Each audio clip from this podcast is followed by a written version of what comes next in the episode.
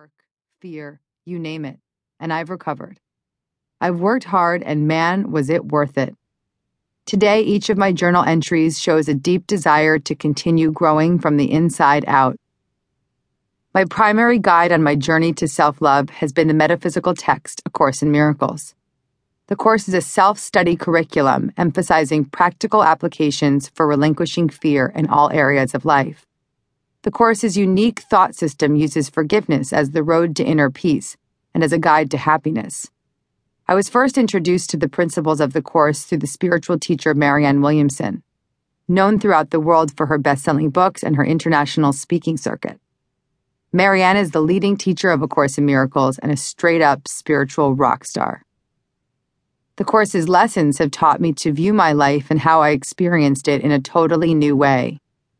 I've learned that much of what I feared in my life was not frightening at all, or in many instances, even real. I've learned that fear is simply an illusion based on past experiences that we project into the present and onto the future. For instance, I came to realize that my experience of being dumped by my high school boyfriend had morphed into an illusion that I held onto for more than a decade. This simple adolescent breakup managed to morph into a belief system of unworthiness and debilitating fear of being alone. The lessons of the course allowed me to see how I replayed this fear from the past in all my relationships from high school onward.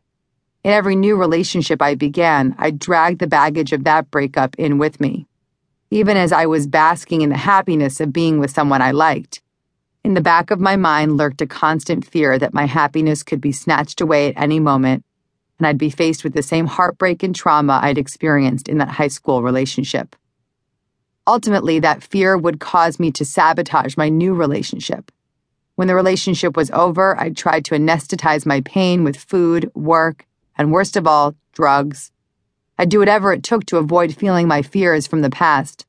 I was unable to savor simple pleasures and happy moments because I was constantly on guard against fear.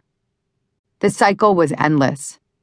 I'm thankful that the course taught me that the fear I had been lugging around for so many years wasn't even real that it was just an illusion I'd created and was projecting onto my current experiences. Once I experienced this realization, I was able to work through the fear. The more I committed to this new belief system, the less I replayed my past in the present. In time, I began to release those fears and witness miraculous changes. This realization was revelatory in that I'd awakened to the fact that if I stuck to the course's plan, I could truly relinquish my fearful patterns. Admittedly, when I first began reading the course, the language and many of the concepts were extremely foreign to me. Each time the text would refer to God or the Holy Spirit, I'd totally freak out. But ultimately, I came to realize that getting bogged down with semantics was a silly distraction. What mattered most was the guidance the course had to offer me at a time when I needed it most. The words were just a vehicle to all the valuable lessons that were available within its pages. I learned that what really mattered was how relevant the course's teachings were to my life and my absolute willingness to be guided to change. It was with that burning desire for change that I set out to purchase the course to begin with. Upon entering my local bookstore, I noticed the sturdy looking dark blue book with the title A Course in Miracles scrawled in gold lettering across the cover.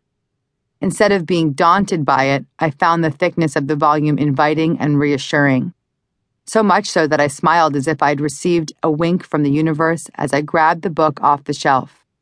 Then the most auspicious thing happened. The book literally dragged me to the counter. No joke.